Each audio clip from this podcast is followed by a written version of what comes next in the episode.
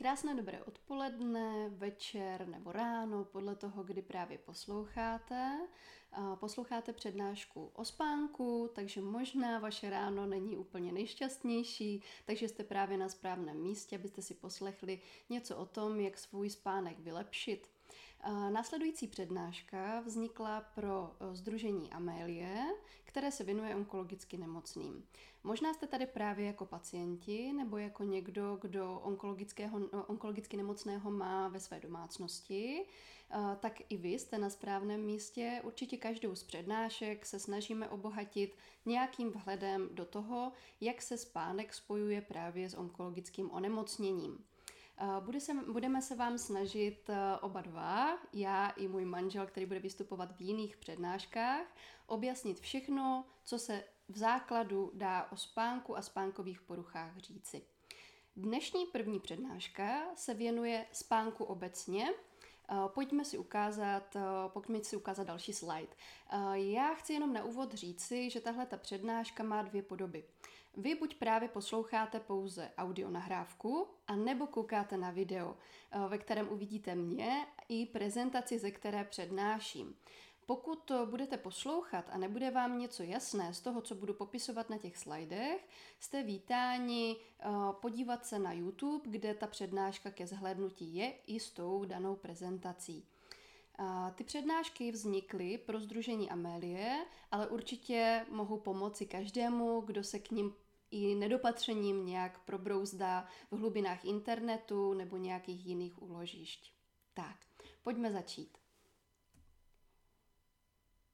Tak, na úvod dnešní přednášky bych vám chtěla říct, tak, tady mám první slide, teď jsem to trošičku překlikávala.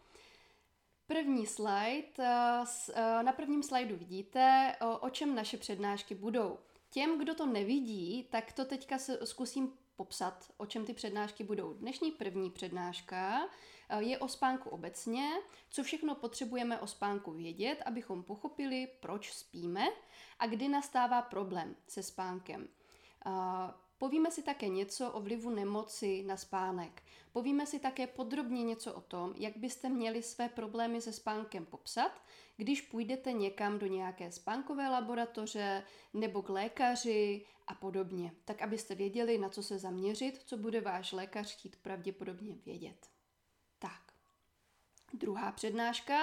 Druhá přednáška bude o poruchách spánku. Zvlášť si probereme všechny možné poruchy spánku, jaké poruchy spánku známe, co je zavinuje, zmapujeme si vlastní bludný kruh pro nespavce. Dozvíte se, co to bludný kruh je a bude to už taková sonda do psychoterapie, protože psychoterapie je jedním z prostředků, který používáme k léčbě nespavosti. No, o tom se dozvíte více podrobně právě ve třetí přednášce, která bude o léčbě. Třetí přednáška se bude věnovat zvlášť léčbě a bude vám ji přednášet můj manžel, lékař a psychoterapeut Jakub Vaněk, který vás seznámí s metodami farmakologické i nefarmakologické léčby nespavosti a i těch přidružených poruch spánku, nebo těch dalších. Nemusí to být přidružené, ale těch dalších poruch spánku. Takže to je třetí přednáška. A čtvrtá přednáška, ta bude zvlášť o somnologii, kterou vám taky přinese, přednese Jakub Vaněk a objasní vám, čím se tato disciplína zabývá. Možná jste se totiž v hlubinách internetu dozvěděli právě o tomto termínu, že vaším problémem s nespavostí nebo problémy se spánkem jiného charakteru by se mohla zabývat právě tato spánková medicína, tak si v té čtvrté přednášce řekneme, co to vlastně je a co od ní můžete čekat. A jestli vy právě jste třeba vhodným pacientem, který eh, by měl po somnologické léčbě sáhnout. Tak, a, dobře. A zbývá nám pátá přednáška a pátou přednášku vám přednesu zase já a ta bude o úpravě spánkové hygieny a o prevenci relapsu, což znamená o prevenci toho, aby se vám ty potíže pokud možno nevracely. Tak. Co byste měli vědět, eh, co byste měli vědět o tom, abyste změnili své návyky tak, eh, aby se vám ty, ty problémy nevracely. Tak, to už trošku opakuju, nevadí. Tak. Dobrá, Něco, něco málo o mně. Dnešní přednášku o spánku jsem si pro vás připravila já. Moje jméno je Iva Vaňková. Působím v Olomouci ve vlastní psychoterapeutické poradně, která se jmenuje Axony.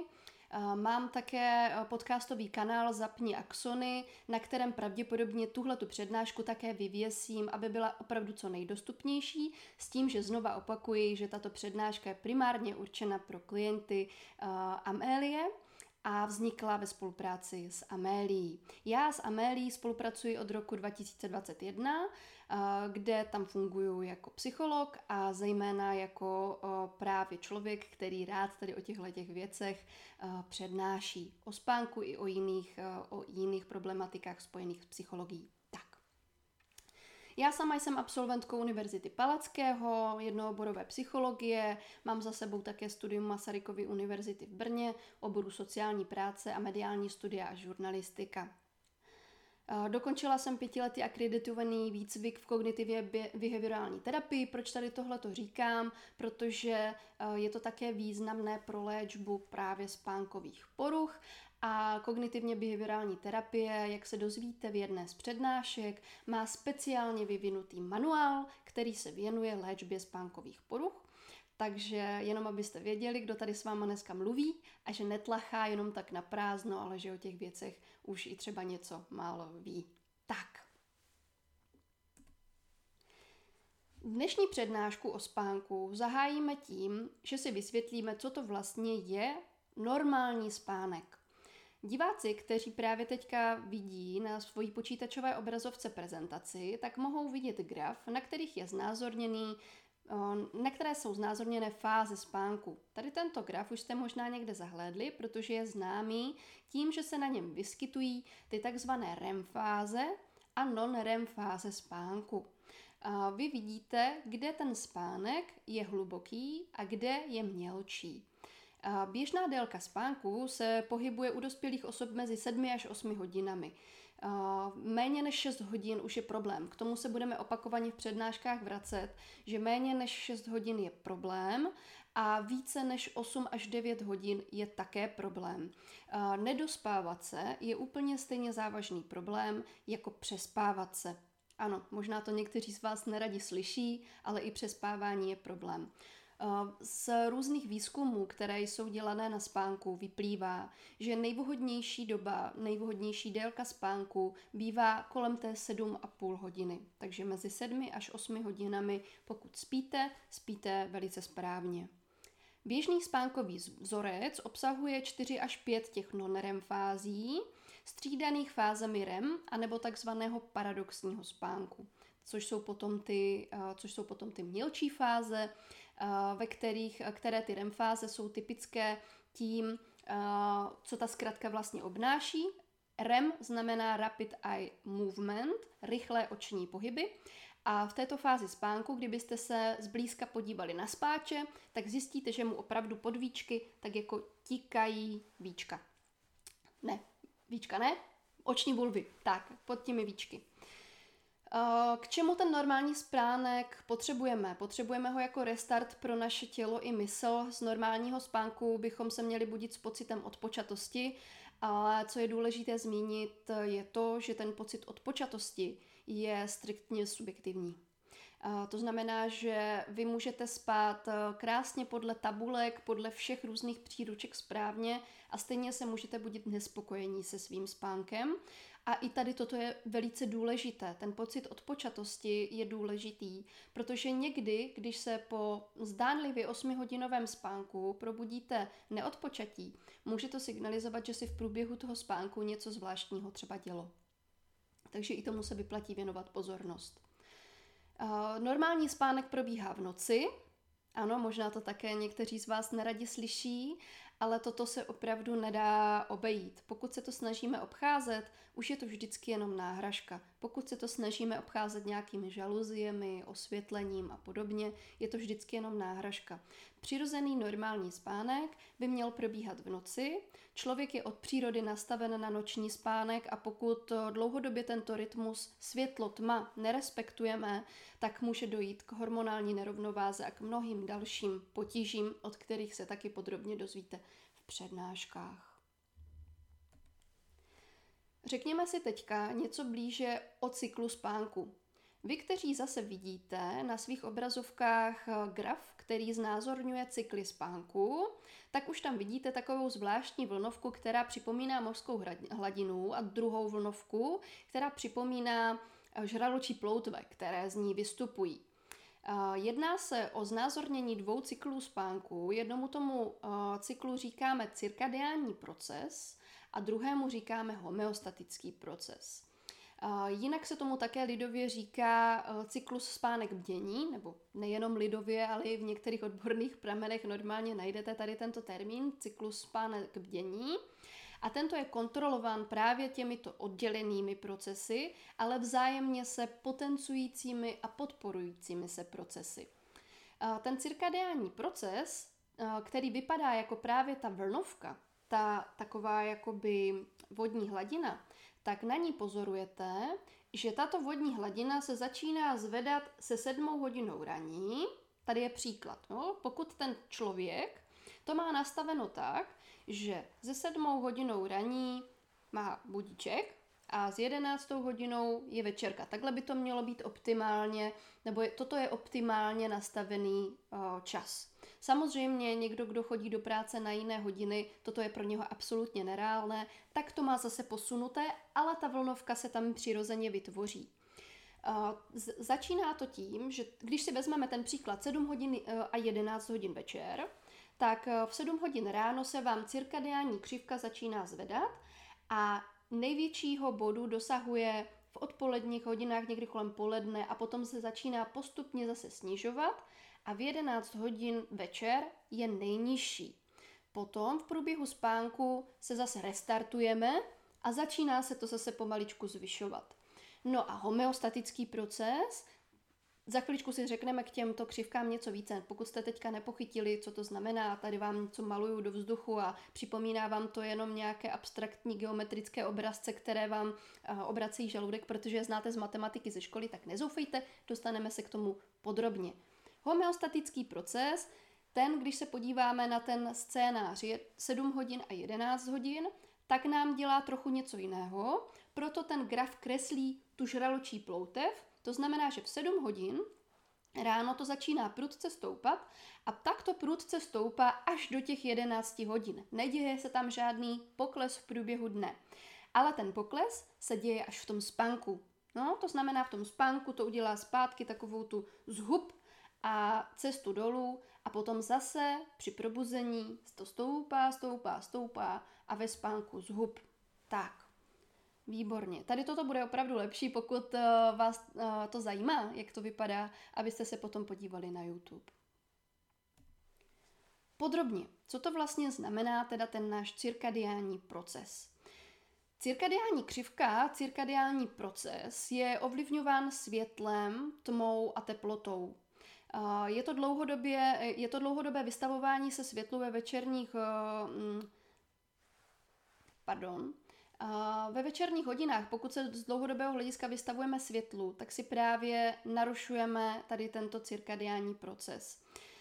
Tento cirkadiální proces eh, je přirozeně ovlivňován eh, právě světlem, který ho časuje. V cizím výrazu se mu říká taky někdy Zeitgeber anebo Timekeeper. Je to takový časovač toho, kdy se nám začíná chtít spát a kdy zase ne, kdy jsme vdělí. Je to regulátor našich eh, denních rytmů těla a mozku a řídí takzvané tělesné hodiny. To jste určitě někdy slyšeli, eh, že k tomu, abychom správně spali nebo měli správný zdravý spánkový eh, rytmus, tak potřebujeme mít seřízené takzvané tělesné hodiny. Je to, jedná se vlastně o vzorec tělesných a mozkových buněk, které se opakují každých 24 hodin a potom to kreslí tu krásnou křivku, tak jak jsme si popsali na minulém slajdu. A tento cirkadiální proces je důležité respektovat z vícero důvodů, než je jenom zdravý spánek, a to i z toho důvodu, že on nám pomáhá řídit další tělesné systémy, vypouštění hormonů, funkci jater a tak dále. Tento drive ke spánku, který uh, chceme, pokud uh, se koukáte na přednášku o spánku, já trošku tuším, že uh, spánek bude vaše téma z toho důvodu, že ho třeba nemáte úplně zdravý nebo nejste s ním spokojení.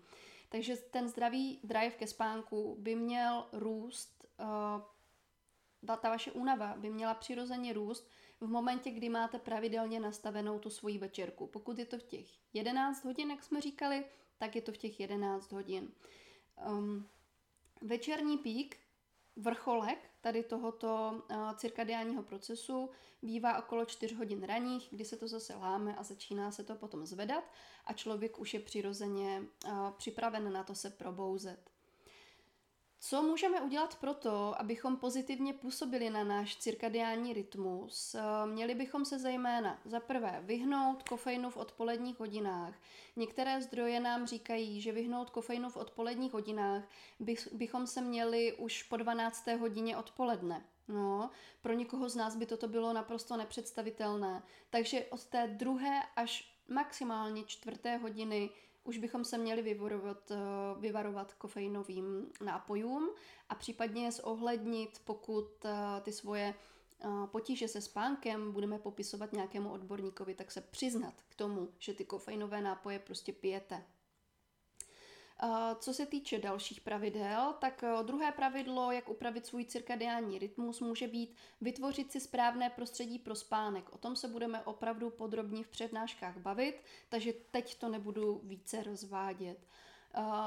Další, co se budeme více o tom potom také bavit a řekneme si podrobně a ukážeme si, jak to vypadá, tak jsou pomůcky, například používání brýlí blokujících modré světlo a nebo pohrát si s osvětlením v místnosti. Všechno bude předmětem dalších přednášek. Měli byste dbát na spánkovou rutinu, toto je bod, který je pro spoustu lidí nejtěžší, a vytvořit si zónu bez technologií. To je také něco, co je dneska těžké. Všem těmto bodům se budeme ještě věnovat. Mezi nejdůležitější základní pravidla pro zdravý spánek z hlediska cirkadiálního rytmu ještě zopakuju pro ty, eh, kdo, eh, aby to nezaniklo, aby to bylo jasné, tak je vytvořit si tmavé, temné prostředí na spaní, ideálně takové, že si vlastně nevidíte na obrysy nábytku. Toto je optimální, prosím vás. Eh, vytvoření optimálních podmínek není vždy reálné a nemusí ho vždy každý potřebovat. Ale pokud máte problém se spaním, je dobré, pokud se vám podaří vytvořit si optimální tmavé prostředí, co nejvíce zatemnit a to i včetně různých kontrolek, které by vám blikaly v místnosti a tak dále. Takže tma, bod číslo jedna a bod číslo dva, chlad, chladno. Ideálně 15 až 20 stupňů Celsia. Tak. Teď se přesuneme k tomu, co to vlastně je ten homeostatický proces. A proč se ty dva procesy vzájemně doplňují? To vám z toho určitě vyplyne tak nějak intuitivně. Homeostatický proces, ten už tolik nesouvisí se světlem a tmou, ale je to obnovující se nutkání ke spánku. Homeostatický proces je takzvaný spouštěč ospalosti. To je taková signální uh, kontrolka, pomyslná signální kontrolka, která nám říká, jsi unavený, jdi spát. Uh, funguje na principu zachování tělesné rovnováhy. Člověk i všechna ostatní zvířata, která spí, což jsou všechna, tak uh, tady v tomhle uh, mají nastavený homeostatický proces, který jim říká a mají tendenci udržovat tu rovnováhu v tom těle a ten homeostatický proces jim říká, jsi unavený, běž se vyspat. Uh, je dán uh, počtem předchozích hodin spánku a bdělosti. No, to znamená, že při zdravém uh, nastavení on dosahuje toho svého vrcholu v 11 hodin večer, zase používáme ten příklad 7.11, a nebo je to 16 hodin od probuzení, takže můžete si to vypočítat, eh, kdy ten homeostatický pík je u vás. Pokud máte nastavený jiný proces, nemáte to 7.11, ale máte to 6.22, 5.21 a tak dále a tak dále, tak si to můžete odpočítat, aby vám to sedělo. Eh, Homeostatický proces se narušuje v případě, pokud je spánek kratší než obvykle a vzniká nám něco, čemu se říká takzvaný spánkový dluh. A z toho spánkového dluhu potom vzniká ta nebezpečná touha dospat se. Dospat spánkový dluh. Za chvilinku si vysvětlíme, proč to není možné a proč dospávání nefunguje. Co může za ten homeostatický proces? Ještě si zkusme vysvětlit uh, z odborného hlediska.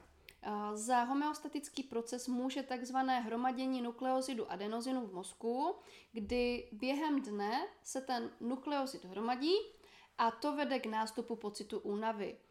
Vy některými svými mm, zlozvyky, řekněme, uh, narušujete nárůst toho adenozinu a tím pádem i nástup té ospalosti.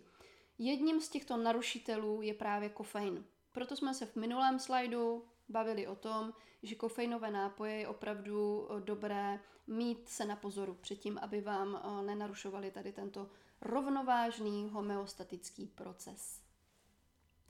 Tak. Tady to máme. Tady máme to pověstné dospávání versus eh, odpolední siesta nebo takzvaný šlofíček. Povíme si, proč jedno z toho funguje a jedno z toho ne. Asi teďka toužíte potom, abych vám řekla, že dospávání funguje, stejně tak jako siesta funguje, ale není tomu tak. Dospávání se není pravidelné. To znamená, že jednak to nerespektuje ani ten cirkadiální proces světlotma, ani to nerespektuje ten homeostatický proces v té pravidelné délce těch spánkových úseků. No, nefunguje to. Nerespektuje to tady tyto cykly a dospáváním si akorát tak rozhodíte ty svoje cykly. Takže co ale funguje pro ty, kteří si rádi zdřímnou přes den, tak tady mám dobrou zprávu. Můžete, ale musíte to dělat pravidelně. Inspirujte se eh, takzvaným bifazickým spánkem, který eh, mají jižanské národy úplně běžně. Pokud jste někdy byli v Itálii nebo ve Španělsku, tak víte, že přes mezi druhou hodinou až čtvrtou hodinou obvykle probíhá takzvaná siesta. A ta siesta je určena k tomu, abyste si dali ten odpolední šlofíček. Pokud toto děláte pravidelně, pak vám to umožňuje posunout si večerku. Jo, to znamená, že vy vlastně máte dostatek toho spánku z pravidelného hlediska nastavený tak, že dám si krátký, třeba šlofíček mezi druhou až čtvrtou hodinou, no a potom už můžu jít spát kolem půlnoční hodiny a nebo i kolem jedné hodiny raní. A nemusí to narušovat moje zdraví ani moje spánkové cykly. Co je tady zase nejtěžší, je opravdu ta pravidelnost, na to narážíme u mnoha nespavců nebo u lidí, kteří mají problémy se spánkem, že mají problém s disciplínou. A spánek a nedisciplinovanost většinou nejdou dohromady. Tak. Proč spíme? Další slide. Pojďme se přesunout na vysvětlení toho. Stručně se vám pokusím vysvětlit, proč spíme, protože tato otázka byla často vlastně nevysvětle, ne, nevysvětlená. Ve známé knížce pana Volkra, já teďka nechci splést toho autora, protože teď se mi to vlastně vybavilo spontánně vzhledem k tomu, že ta knížka se jmenuje stejně jako můj slide, tak existuje knížka, která se přímo jmenuje Proč spíme tak autor se tam pozastavuje vlastně nad tou absurditou toho, že dlouhou dobu jsme si nemohli vysvětlit, proč člověk vlastně spí. Protože když si vezmete, tak to, proč spíme, tak je vlastně kontraintuitivní. Když člověk spí, tak je zranitelný a může ho napadnout třeba nějaký predátor. Takže vlastně to, že spíme, by z nějakého evolučního nebo fyziologického obranného hlediska nemělo být vůbec intuitivní.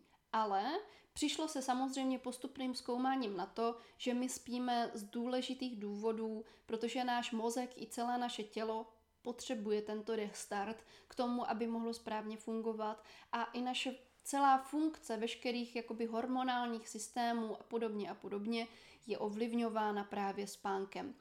V některých zdrojích se uvádí, že prakticky není jediný systém našeho těla, na který by spánek neměl pozitivní vliv. Spánek je za prvé uh, zásadní pro správné fungování mozku. Uh, abnormality ve spánku mohou vyvolat poruchy nálady kognitivních funkcí a hormonálních rytmů. To znamená, že samozřejmě, kdo nespíte a teď koukáte na přednášku, protože potíže se spánkem máte, tak víte, že na náladu to má obrovský vliv. Že uh, poruchy nálady jsou tak nějak jako logickým důsledkem toho, pokud se nám špí, spí špatně. Poruchy kognitivních funkcí znamenají, že se vám třeba při nevyspání špatně soustředí nebo máte takový ten lidově řečeno pocit, že vám to nemyslí. No a porucha hormonálních rytmů, ta není třeba na první pohled viditelná, ale může mít závažné důsledky. Co se týče dalších důvodů, nedostatek spánku negativně ovlivňuje proces učení a ukládání do paměti. Tady tohle je odrážka, která je důležitá zejména pro studenty, kteří mají tendenci přepínat se, jet daleko, daleko do noci a učit se i přes, přes to, že už přetahují tu svoji večerku, kterou mají přirozeně nastavenou. Toto z dlouhodobého hlediska nevede k tomu, že toho budete umět více, ale naopak to vede k tomu, že toho budete jednak umět méně, jednak si rozhodíte spánkový rytmus a jednak z toho můžete ještě mít i zdravotní obtíže. Tak, spánek je důležitý pro správnou funkci mozkových neuronů. Další důvod, uh, to, že spíme, je vlastně self-care, sebepéče. No, že vlastně pečujeme o to, co je nám nejcennější, protože to, co nás dělá člověkem, je náš mozek. A když ten mozek trpí, tak potom, tak potom přestáváme být tím, kým jsme.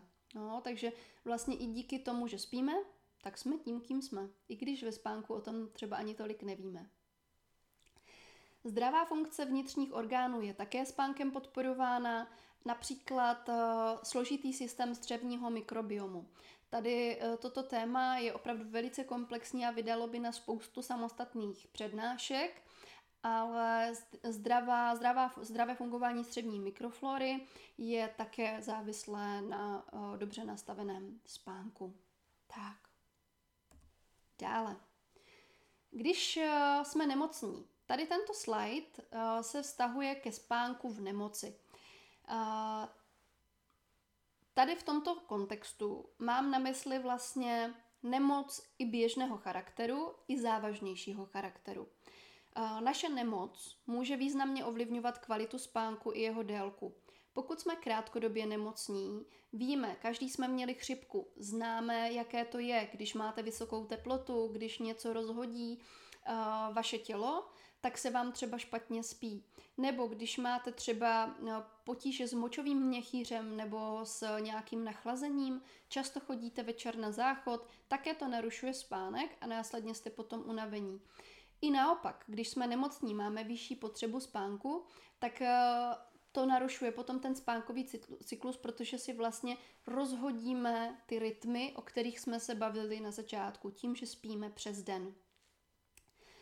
I méně kvalitní spánek v průběhu nemoci je ale lepší pro vaše tělo než žádný spánek. To znamená, že uh, je základní poučkou, abyste na sebe ve spánku netlačili, tak uh, se nesnažte přepínat, když jste nemocní. Toto je zejména pro ty z vás, kteří, když jste nemocní, tak žhaví počítače a pracují z postele a nedají si chvilku klidu, neodloží to a toto je špatně. Uh, ta nemoc vám signalizuje, že potřebujete přestávku, že potřebujete uh, se vyléčit a uzdravit a zpomalit. No, to znamená, že uh, poslechněte to tělo a jeho potřebu Protože jakmile ta nemoc tím tělem projde a uzdravíte se, tak si ten spánkový rytmus zpátky nastavíte snadno. Pokud ten spánkový rytmus byl jednou nastavený, tak se vám do toho bude vracet už lépe. Vždycky už to potom znova po nějaké nemoci je snažší, než na začátku, když jste ten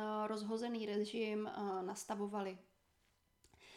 Uspůsobte si své po- požadavky na spánek v aktuální situaci. Pokud jste nemocní, opakuju, netlačte na sebe, protože čím víc na sebe tlačíte, budeme to opakovaně zmiňovat v přednáškách, tak tlak a spánek prostě nejdou dohromady. Je běžné, že v nemoci má člověk zvýšenou potřebu spánku, aktivizujte se pravidelně, ale obezřetně s ohledem na svůj stav. To znamená, pokud potřebujete pečovat o děti, pečovat o domácí mazlíčky, odbavit nějaký ten e-mail, dávkujte si to opravdu opatrně a s pauzami. Eh, nebojte se, nebojte se eh, toho, fakt vám to neuteče, eh, doženete to. Zdraví je na prvním místě, nebo to je taková fráze, ale já věřím, že spousta z nás, i z vás diváků, by se se mnou tady na tomhletom zhodla. Ale nepodsouvám vám to jako hodnotu číslo jedna, to je samozřejmě vaše volba. Potíže se spánkem můžou souviset se samotnými projevy onemocnění, eh, také s léčbou a jejími vedlejšími účinky, anebo se stresem, který léčba způsobuje. Samozřejmě to, proč nespíme, má mnoho příčin a taky se k tomu budeme vracet. Další slide se věnuje specificky poruchám spánku u onkologicky nemocných, O této problematice eh, se, problém, eh, se budeme podrobněji bavit v průběhu ještě i dalších přednášek, ale v té dnešní bych jenom chtěla zmínit toto. Poruchy spánku jsou u onkologicky nemocných časté. To znamená, pokud vy diváci, kteří jste se sem dostal, dostali pomocí Amelie, což bude zřejmě většina z vás, tak uh, vězte, že poruchy spánku, pokud nějakou máte, tak v tom rozhodně nejste sami. Je to něco, co je prostě časté. Proč? Máme tady několik spoustu důvodů, proč tomu tak je.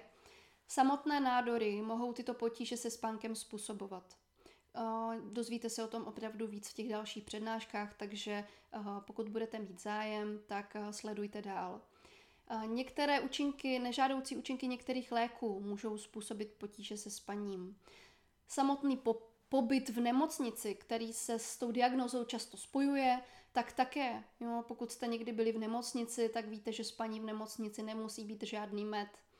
Uh, stres způsobený zjištěním té diagnózy, ten musí projít, má to svůj čas, má to nějaké své fáze.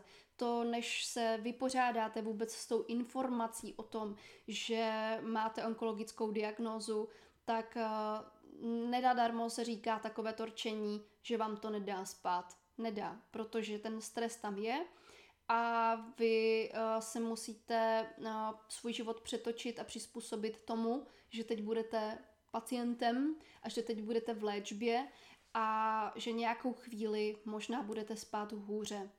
Uh, jak jsme si řekli na minulém slajdu, i málo spánku v nemoci je lepší než žádný spánek, takže netrapte se s tím, že spíte špatně, pokud se zrovna s něčím tak závažným, jako je třeba onkologická diagnoza, léčíte vlastně posledním bodem, který tady k tomu mám, je, že uh, onkologická diagnoza sebou nese spoustu přidružených zdravotních potíží, které mohou také problémy se spánkem způsobovat.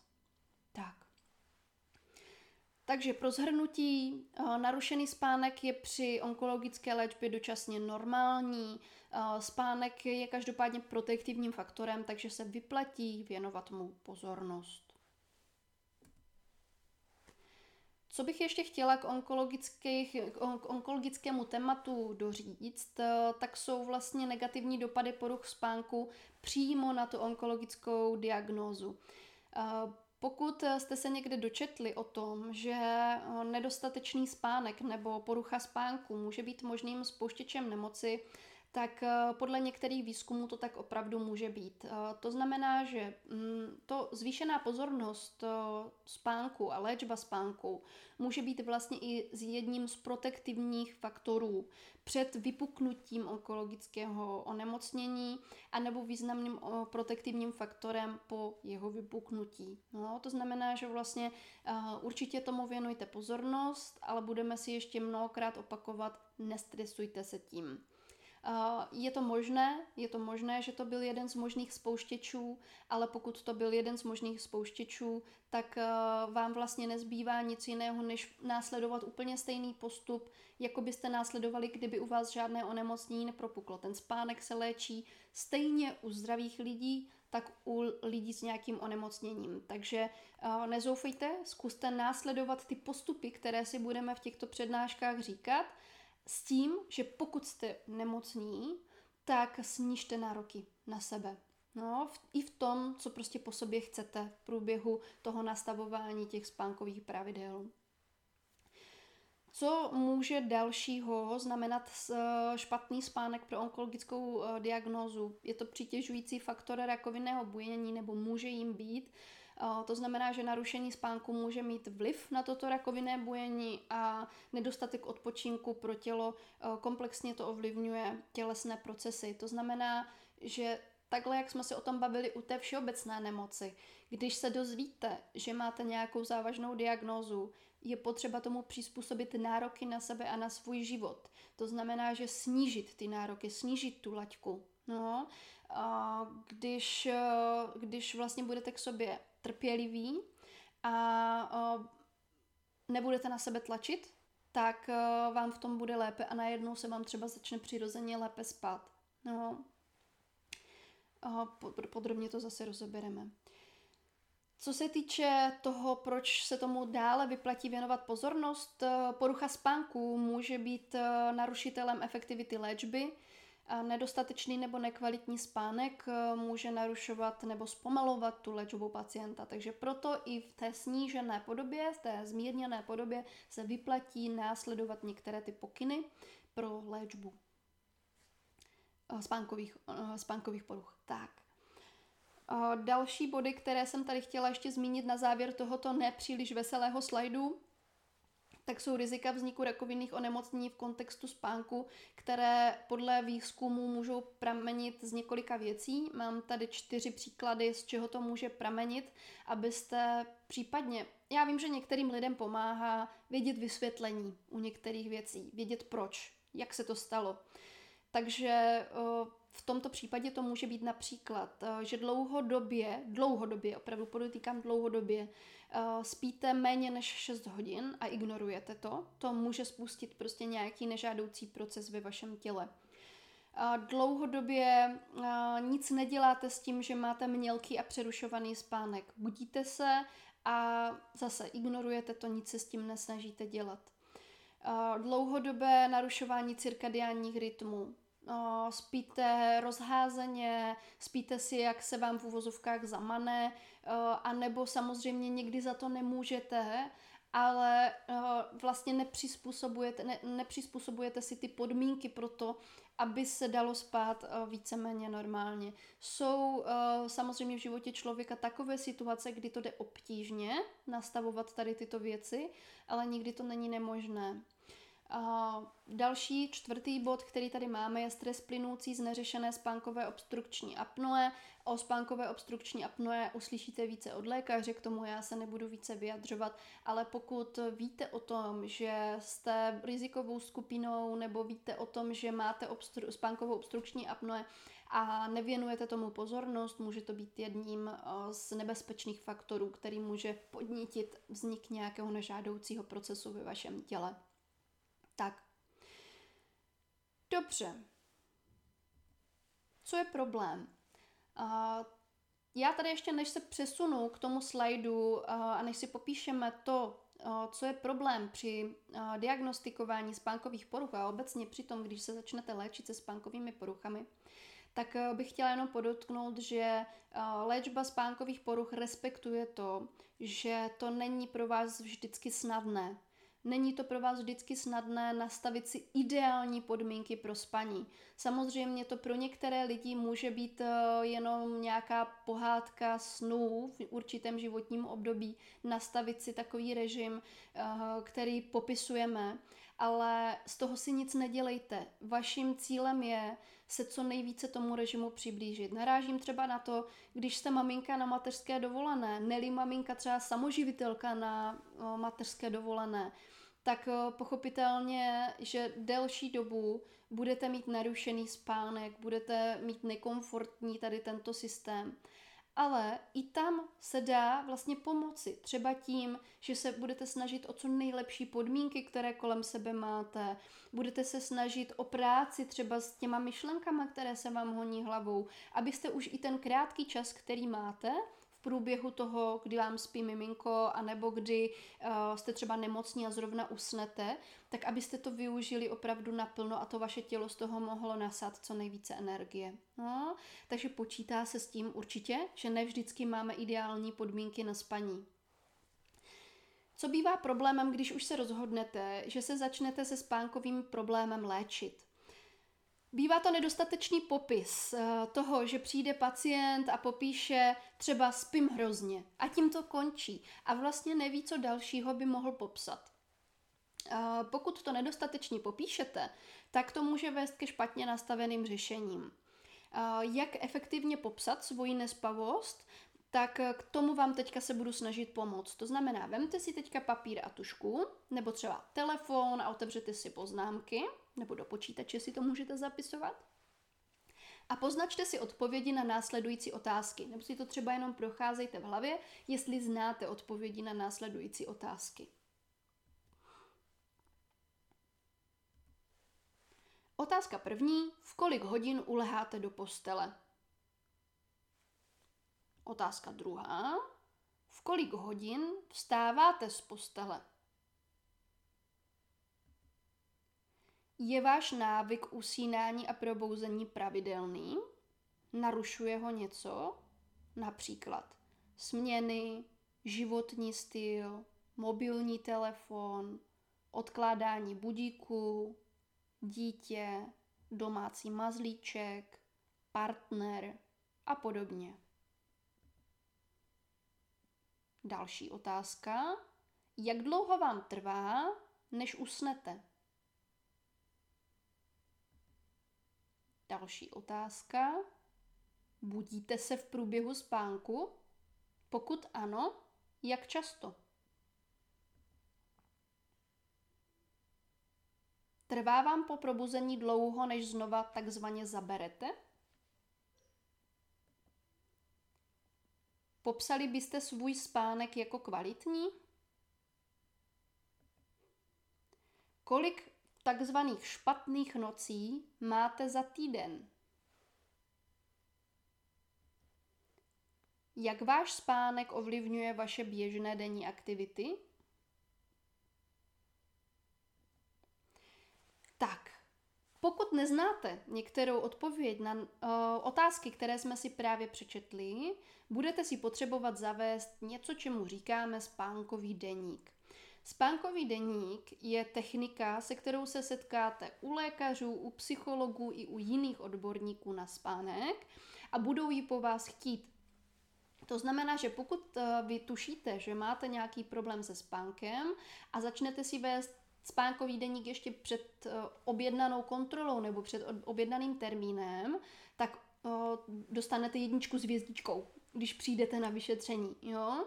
A i sami možná přijdete na to, co jsou tam ty chyby nebo co jsou tam ty vzorce, které uh, potřebujete ošetřit a uh, může to pro vás být už tak užitečné. Takže, co to je spánkový deník? Řekneme si, ukážeme si za chviličku. Posluchačům, kteří jenom poslouchají, si to pokusím popsat co nejlépe. A budete potřebovat zaznamenat si alespoň 14 dní. Ideálně alespoň 14 dní se zaznamenává. Tak, Diváci už vidí, jak takový spánkový deník může vypadat, posluchači zatím nevidí nic. Eh, pokud si budete chtít spánkový deník eh, sami sestavit, tak eh, si ho můžete sestavit například v Excelovské tabulce, protože spánkový deník vypadá jako tabulka. Takže budete potřebovat buď čtverečkový papír, a nebo nějakou tabulku, a nebo nějaký spánkový deník, který najdete ke stažení na internetu. Je spousta spánkových deníků volně stažitelných na internetu a to zejména v, angli- v angličtině, to znamená, že když vám angličtina nevadí, hledejte Sleep Diary. Já mám například eh, tady jako um, příklad uh, Two Week Sleep Diary, dvoutýdenní spánkový deník od Sleep Education ze stránky Sleep Education. No, a tam vlastně máme přesně to, jak ten spánkový deník vypadá, kde my sledujeme datum, sledujeme, jaký je den v týdnu, sledujeme, jestli je to pracovní den anebo běžný nebo víkend a potom sledujete, zaznamenáváte si do okýnek, kde máte za sebou prostě jedna hodina, dvě hodiny, tři, čtyři, pět, šest, sedm až, až půlnoc, jo? Tak si zaznamenáváte, co se tam dělo, jestli jste byli vzhůru, nebo jestli jste spali, jestli jste si zdřímli, Eh, můžete zaznamenávat také, jestli jste si vzali lék na spaní, eh, nebo to, jestli se, jste se probudili v noci, kolikrát jste se probudili. Prosím vás, můžete to dělat tak, že to budete mít na nočním stolku a budete si to zapisovat, ale můžete to napsat i ráno odhadem. Jo? To znamená, že nemusíte se drtit tím, že si v noci rozsvítíte, probudíte se a prostě potom tam musíte zapisovat nějaký deník a na závěr toho deníku budete psát, já nespím, protože píšu spánkový deník. Jo? Takže takhle to nefunguje, to nedělejte. Je to pro vás jako takové mapování odhadem. Tak, Uh, můžete to teda vést v papírové formě, v excelovské formě, v pdf zrovna tady ta Sleep Education, to je vlastně stažitelné pdf do kterého si můžete vpisovat, je to vymakané a existují také mobilní aplikace, přímo jako spánkový deník. Zase bohužel mám pocit, že spánkové aplikace jsou jenom v angličtině. Pokud to znáte nějakou aplikaci v češtině, klidně napište do komentářů a nebo, a nebo prostě patrejte. Hmm. Co se týče zápisu, kdy spíte, tak pište uh, nejenom tu dobu, kdy spíte, ale také uh, zda jste něco pili, zda pijete kávu, můžete si zaznamenávat ty kofeinové nápoje do toho deníku, uh, zda berete nějaké léky a zda se probuzíte a zda je pracovní den. To bylo takové zhrnutí. Jo? Tak máme tady ještě čas na něco, co jsem nazvala uh, trošku poťouchlé zpytování svědomí a ne, na co bychom si ještě měli odpovědět. Uh, zkuste si vzít zase svůj papír a tušku nebo jakýkoliv jiný druh zápisníků a poznačte si odpovědi taky na následující otázky. Možná to bude teď trochu nepříjemné. Pospáváte během dne? Pokud ano, klidně si napište, jak často. Přespáváte se a zůstáváte v posteli déle než 8 hodin? Pocitujete dlouhodobě pokles nálady a úbytek chuti k běžným aktivitám? Jsou vaše nohy v posteli klidné nebo jimi cukáte?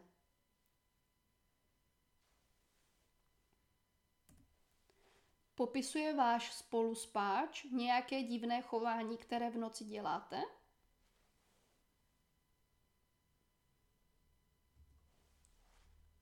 Usínáte náhle během dne? Ve smyslu, zda se vaše usínání během dne podobá nějakému záchvatu? Usnu náhle z nenadání?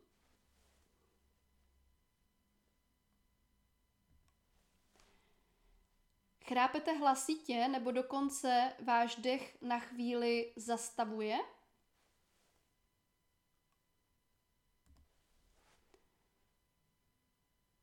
Užili jste v poslední době nebo užíváte pravidelně nějaké drogy? Ve smyslu opravdu třeba i ty nelegální?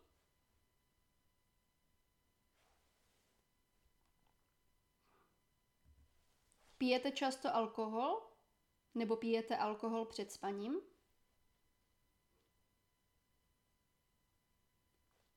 Jak často pijete alkohol? Pijete často kávu nebo jiné nabuzující nápoje? Jak často je pijete? Kolikrát denně?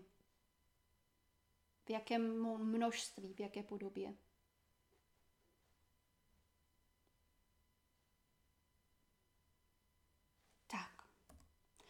A to je ode mne dneska všechno. Abychom neskončili takhle negativně, tak by vás chtěla povzbudit k tomu mapování těch vašich obtíží.